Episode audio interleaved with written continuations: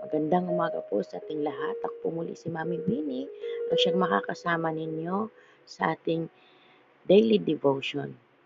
Bago po natin umpisaan, tayo po muna ay manalangin. Ama naming nasa langit, maraming maraming salamat po, O Diyos, na narito kami sa umagang ito. Salamat po sa paggabay mo sa amin sa buong maghapon, na ipagkakaloob mo sa amin na kalakasan, kaalaman, karunungan, at sa iyong walang sawang pagmamahal sa bawat isa sa amin. Salamat po, Banal na Espiritu, na siyang maging gabay namin sa buong maghapon. Salamat sa kalakasan at proteksyon mo, O Diyos. Ang lahat ng ito itinataas ko sa tanging pangalan ng anak na si Jesus. Amen. Amen. Ayan. Uh, ang topic po natin ngayon ay ang pinamagatan ko pong pagsupil sa dila. Ayan. 'Di ba? Paano nga ba natin supilin ang ating mga dila? Or nakakita na ba kayo ng mga tao na walang tigil sa kadadakdak or kadadaldal na kahit walang kabuluhan yung kanyang mga sinasabi? Siguro makikita lang natin yan dun sa mga taong Minsan nasisiraan ng bait na kahit wala silang kausap, sige ang daldal ng daldal niya, ba? Pero dito po, may kwento po dito na isang manunulat na si Beryl Mark Harm. Sa kanyang libro na West with the Night, kung papaanong ilang ulit niyang sinubukang paamuhin ang ka kabayong si Kamsis Khan at kahit ano pa ang kanyang ginawa para mapaamo ito, isang beses lang siyang nagtagumpay. Diba?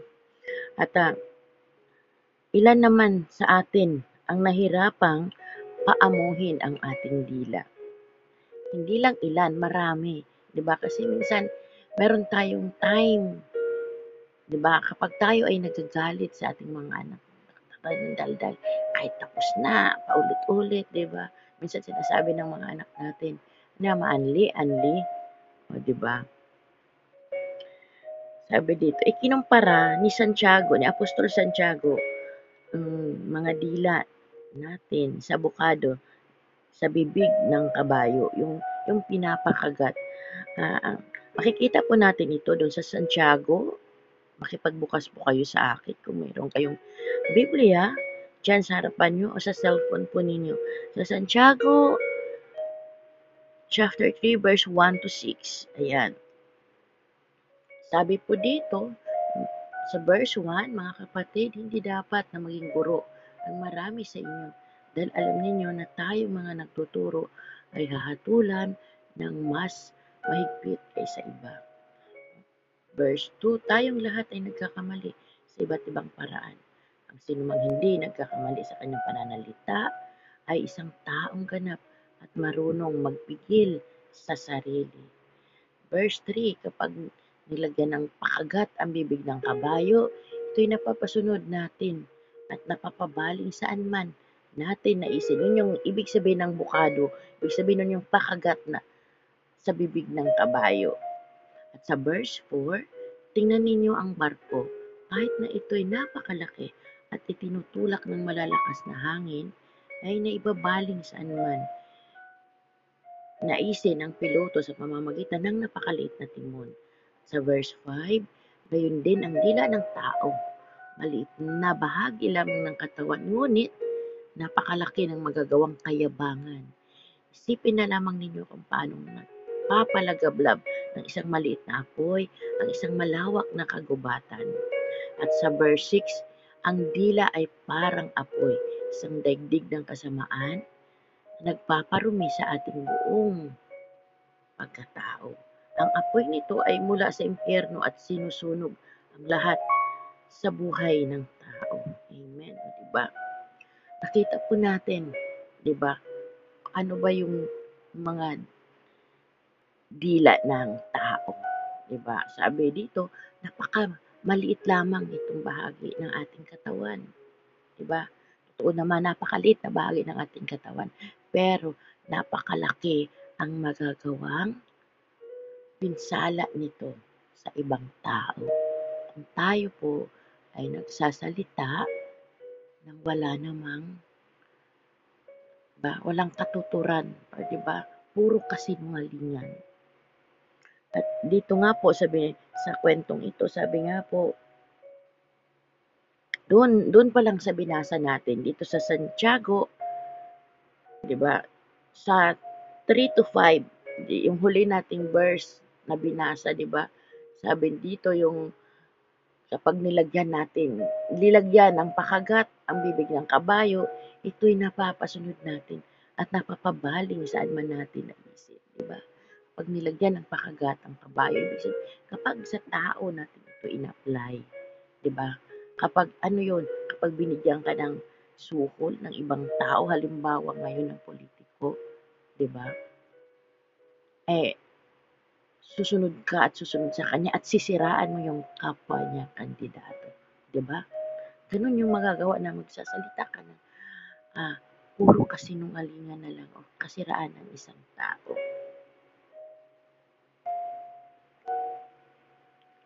Sabi dito, binigyan din din ni Aposto ng ni Apostol Santiago na mula sa iisang bibig nang gagaling ang pagpupuri at pagsumpa. Mga kapatid, hindi dapat ganyan. 'Di ba? Hindi dapat ganyan. Doon sa talatang 10, Santiago 3.10 natin mababasa yan na iisang bibig nang galing ang pagpupurit, panlalait. Hindi ito dapat mangyari mga kapatid. Kung nasi Kristo na, kung si Kristo na ang nagmamay-ari ng buhay mo, di ba? Ibig sabihin, hindi ka na nagsasalita ng mga ganitong bagay laban sa kapwa mo, di ba? Bagkus kung mayroon ka mang kakilala na ganitong mga nagsasalita, dapat sasabihin mo na agad, putulin mo na agad. Sabihin mo, Mare, siguro dapat ipag-pray na lang natin siya. Kung may naririnig kayo na na nagsusumbong sa inyo na ganito, alam mo, ganito, ganyan, ganyan, di ba? Pwede niyo siyang ikat. Pwede kayo makinig, pwede niyo ikat at sabihin niyo na ipag-pray na lang natin siya sa Panginoon. Hayaan natin ang Lord na kumilos na lang sa buhay niya. Di ba? Dapat ganyan ang advice natin para hindi to humaba ng humaba anumang pinagkukwento niya na walang kabuluhan. Diba? Sabi dito, paano nga ba tayo mananalo sa ating dila? Paano nga ba tayo mananalo sa ating dila? Kung tayo lang po at kung wala si Kristo sa buhay natin, hindi natin makokontrol yung mga dila natin. Ba? Pero, kung si Jesus ay nasa buhay mo at nagpapasakop ka sa presensya ng Panginoon, kayang-kaya natin talunin ang dila natin. Diba? Dapat ang namumutawi sa ating mga dila ay yung mga salita ng Panginoon. Although hindi tayo perfectong tao, nasa mundo lang tayo, nakakapag uh, salita rin tayo ng masakit. Personally, ako nakakapagsalita ako ng masakit sa aking anak. Kapag hindi, pag hindi ko kaaya-aya pakinggan o yung may nakikita akong mali sa kanila. Natural lang po, nasasabihan ko sila ng ah, masasakit na bahay, bagay, salita, masasakit na salita upang magising sila. Diba? Hindi ko hinahayaan na gawin nila yung mali. Diba? Dapat natin itama yung mga maling ginagawa nila. Nagbigay si Apostol Pablo ng mga payo. Una ay dapat magsabi lamang ng katotohanan.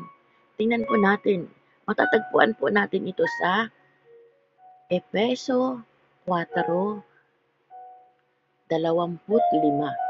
Sabi po dito, dahil dito, itakwil na natin ang pagsisinungaling at tayong lahat ay magsabi ng totoo sa isa't isa sapagkat tayo'y bahagi ng iisang katawan. Amen? Na 'di ba? Alangan naman 'di ba? Sabi niya, Hindi naman sabi dito, tayo ay bahagi ng iisang katawan. Alangan naman si si kamay ko ay magiging mata, 'di ba? Alangan naman si mata ko. Sabi niya ay kamay na ako. O 'di ba? Dapat wag tayong magsinungaling. Dapat magsabi tayo ng totoo. 'Di ba? Na kung ano yung gamit mo, dun yung gagamit, yun yung gagamitin mo. Kung ikaw ay mata sa iyong katawan, ikaw ay tagapagtingin ka lamang, 'di ba? Gawin natin kung ano yung ano yung dapat mong gawin.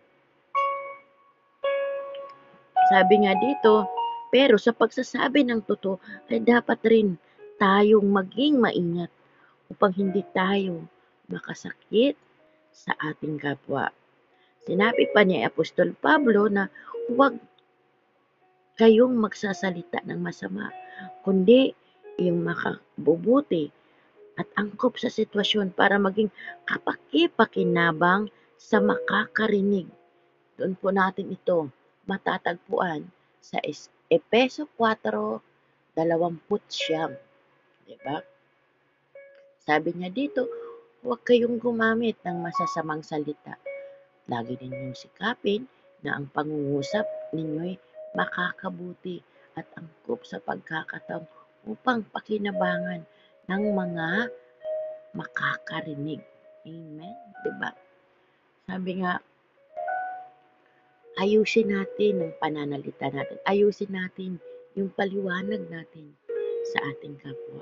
Huwag nating hayaan na maghari yung galit natin sa isang kapwa natin na kapag meron tayong hindi narinig, na hindi kaya-aya sa ating tainga, eh, susugurin mo na lang at kung ano-ano na lang din yung sasabihin mo. Bago po natin kausapin ang isang tao, ibigay po muna natin ito sa Panginoon at hayaan natin ang banal na Espiritu na siyang mag-guide sa atin at i-reveal niya sa atin ang bawat sasabihin natin doon sa taong na mali yung sinasabi niya laban sa atin. 'Di ba? Sabi nga po, pinapayuhan din niya tayong alisin ang anumang samaan ng loob, galit, pag-aaway, pambubulyaw, paninira sa kapwa, pati na ang lahat ng uring ng masasamang hangarin. Doon po ito matatagpuan sa talatang uh, 31. 'Di ba? Dito po sa Efeso 4.31 natin ito matatagpuan. Sabi dito, alisin na ninyo ang lahat ng sama ng loob, puot at galit. Huwag na kayong mambubulyaw, manalait at mananakit ng damdamin ng kapwa. ba? Diba? Ito, biktima, ang biktima talaga ako. Nakaka-relate talaga ako dito. Pero hindi naman sa aking mga anak kapag ako'y samaan loob ko, yung nagagalit ako. Hindi minsan meron time na ganito na lalo na kapag sobrang pagod mo. Pagod, 'di ba? So sorry ako agad. Sorry Lord kasi ayan na naman ako. Kaya lagi natin ipagpe-pray mga kapatid na ingatan, ingatan, pagpe-pray sa Panginoon na ingatan nawa yung ating uh, bibig, 'di ba? Yung lalabas sa ating bibig dahil yun talaga yung nagpaparumi sa atin. 'Di ba? Sabi nga doon, sabi dito, madali ba itong gawin? Madali ba raw gawin natin na hindi tayo makapagsalita ng, ng masama or masakit sa ating kapwa? Para doon sa walang Kristo, hindi madaling gawin yon. Pero para sa may Kristo sa buhay, ay kaya nating gawin sa tulong ng Panginoon. Kung sa sarili lang po natin kakayahan, tayo manangan, ay hindi po natin kayang gawin ito dahil hindi natin makokontrol ang ating sarili. Pero kapag nakay Kristo ka na, nagpasakop ka na sa Kanya, at kinikilala mo na siya bilang Diyos at, at tagapagligtas sa buhay mo, hayaan mo ang Panginoon na magkontrol sa atin. ba? Diba? At doon na papasok yung, ba, yung fruit of Holy Spirit, ba, yung pagpipigil sa ating sarili. Amen? Sabi dito, hindi madali kung gagawin natin ito sa ating sariling pagsisikap. Hindi talaga madali. Di ba? Pero salamat lamang dahil nariyan ang banal na espiritu upang tumulong sa atin. Amen. Di ba? Hindi tayo hahayaan ng Lord na mahulog sa patibong ng kaaway. Dahil ang mga ito ay patibong ng kaaway upang sirain tayo. Di ba? Tulad nung kwento ni Beryl Markham, dapat natin maunawaan na ang pagiging masigasig sa lahat ng pagkakataon ay kailangan para magawa ang anumang layunin gaya ng pagpaamo sa ating dila ay kailangan manalig tayo sa ating Diyos na siyang may lalang sa atin. Diba? Ipagkatiwala natin ang buong pagkatao natin, ang buhay natin sa Diyos dahil kayang-kaya niyang gawin ang lahat ng ito. Ayan, dito po ako magtatapos. Magandang umaga po sa ating lahat. Tayo po ay manalangin. Panginoong Jesus, tulungan po ninyo akong, uh, tulungan niyo po kaming ma, maingat sa aming salitang aming bibitawan laban sa aming kapwa. Huwag niyo po kaming hayaan na mahulog sa patibong ng kaaway. Salamat po, Banal na Espiritu, na siyang kasama namin sa mga oras na to. Salamat po sa proteksyon sa buong maghapon. In Jesus' name, Amen. Amen. Ayan po. Para po sa mga announcement. Ayan po. Um, para po sa ating prayer request sa mga youth and young pro, lamang po kay Ate Jenny. At para po sa mga mommies and daddies, pakisend lamang po kay uh, Mami Jimay. At para po sa ating 3 o'clock habit po. Ayan. Ako po muli, si Mami Winnie, ang siyang nagsasabi po sa inyo, saan ka man pumaroon, kapatid, kasama mo ang Diyos.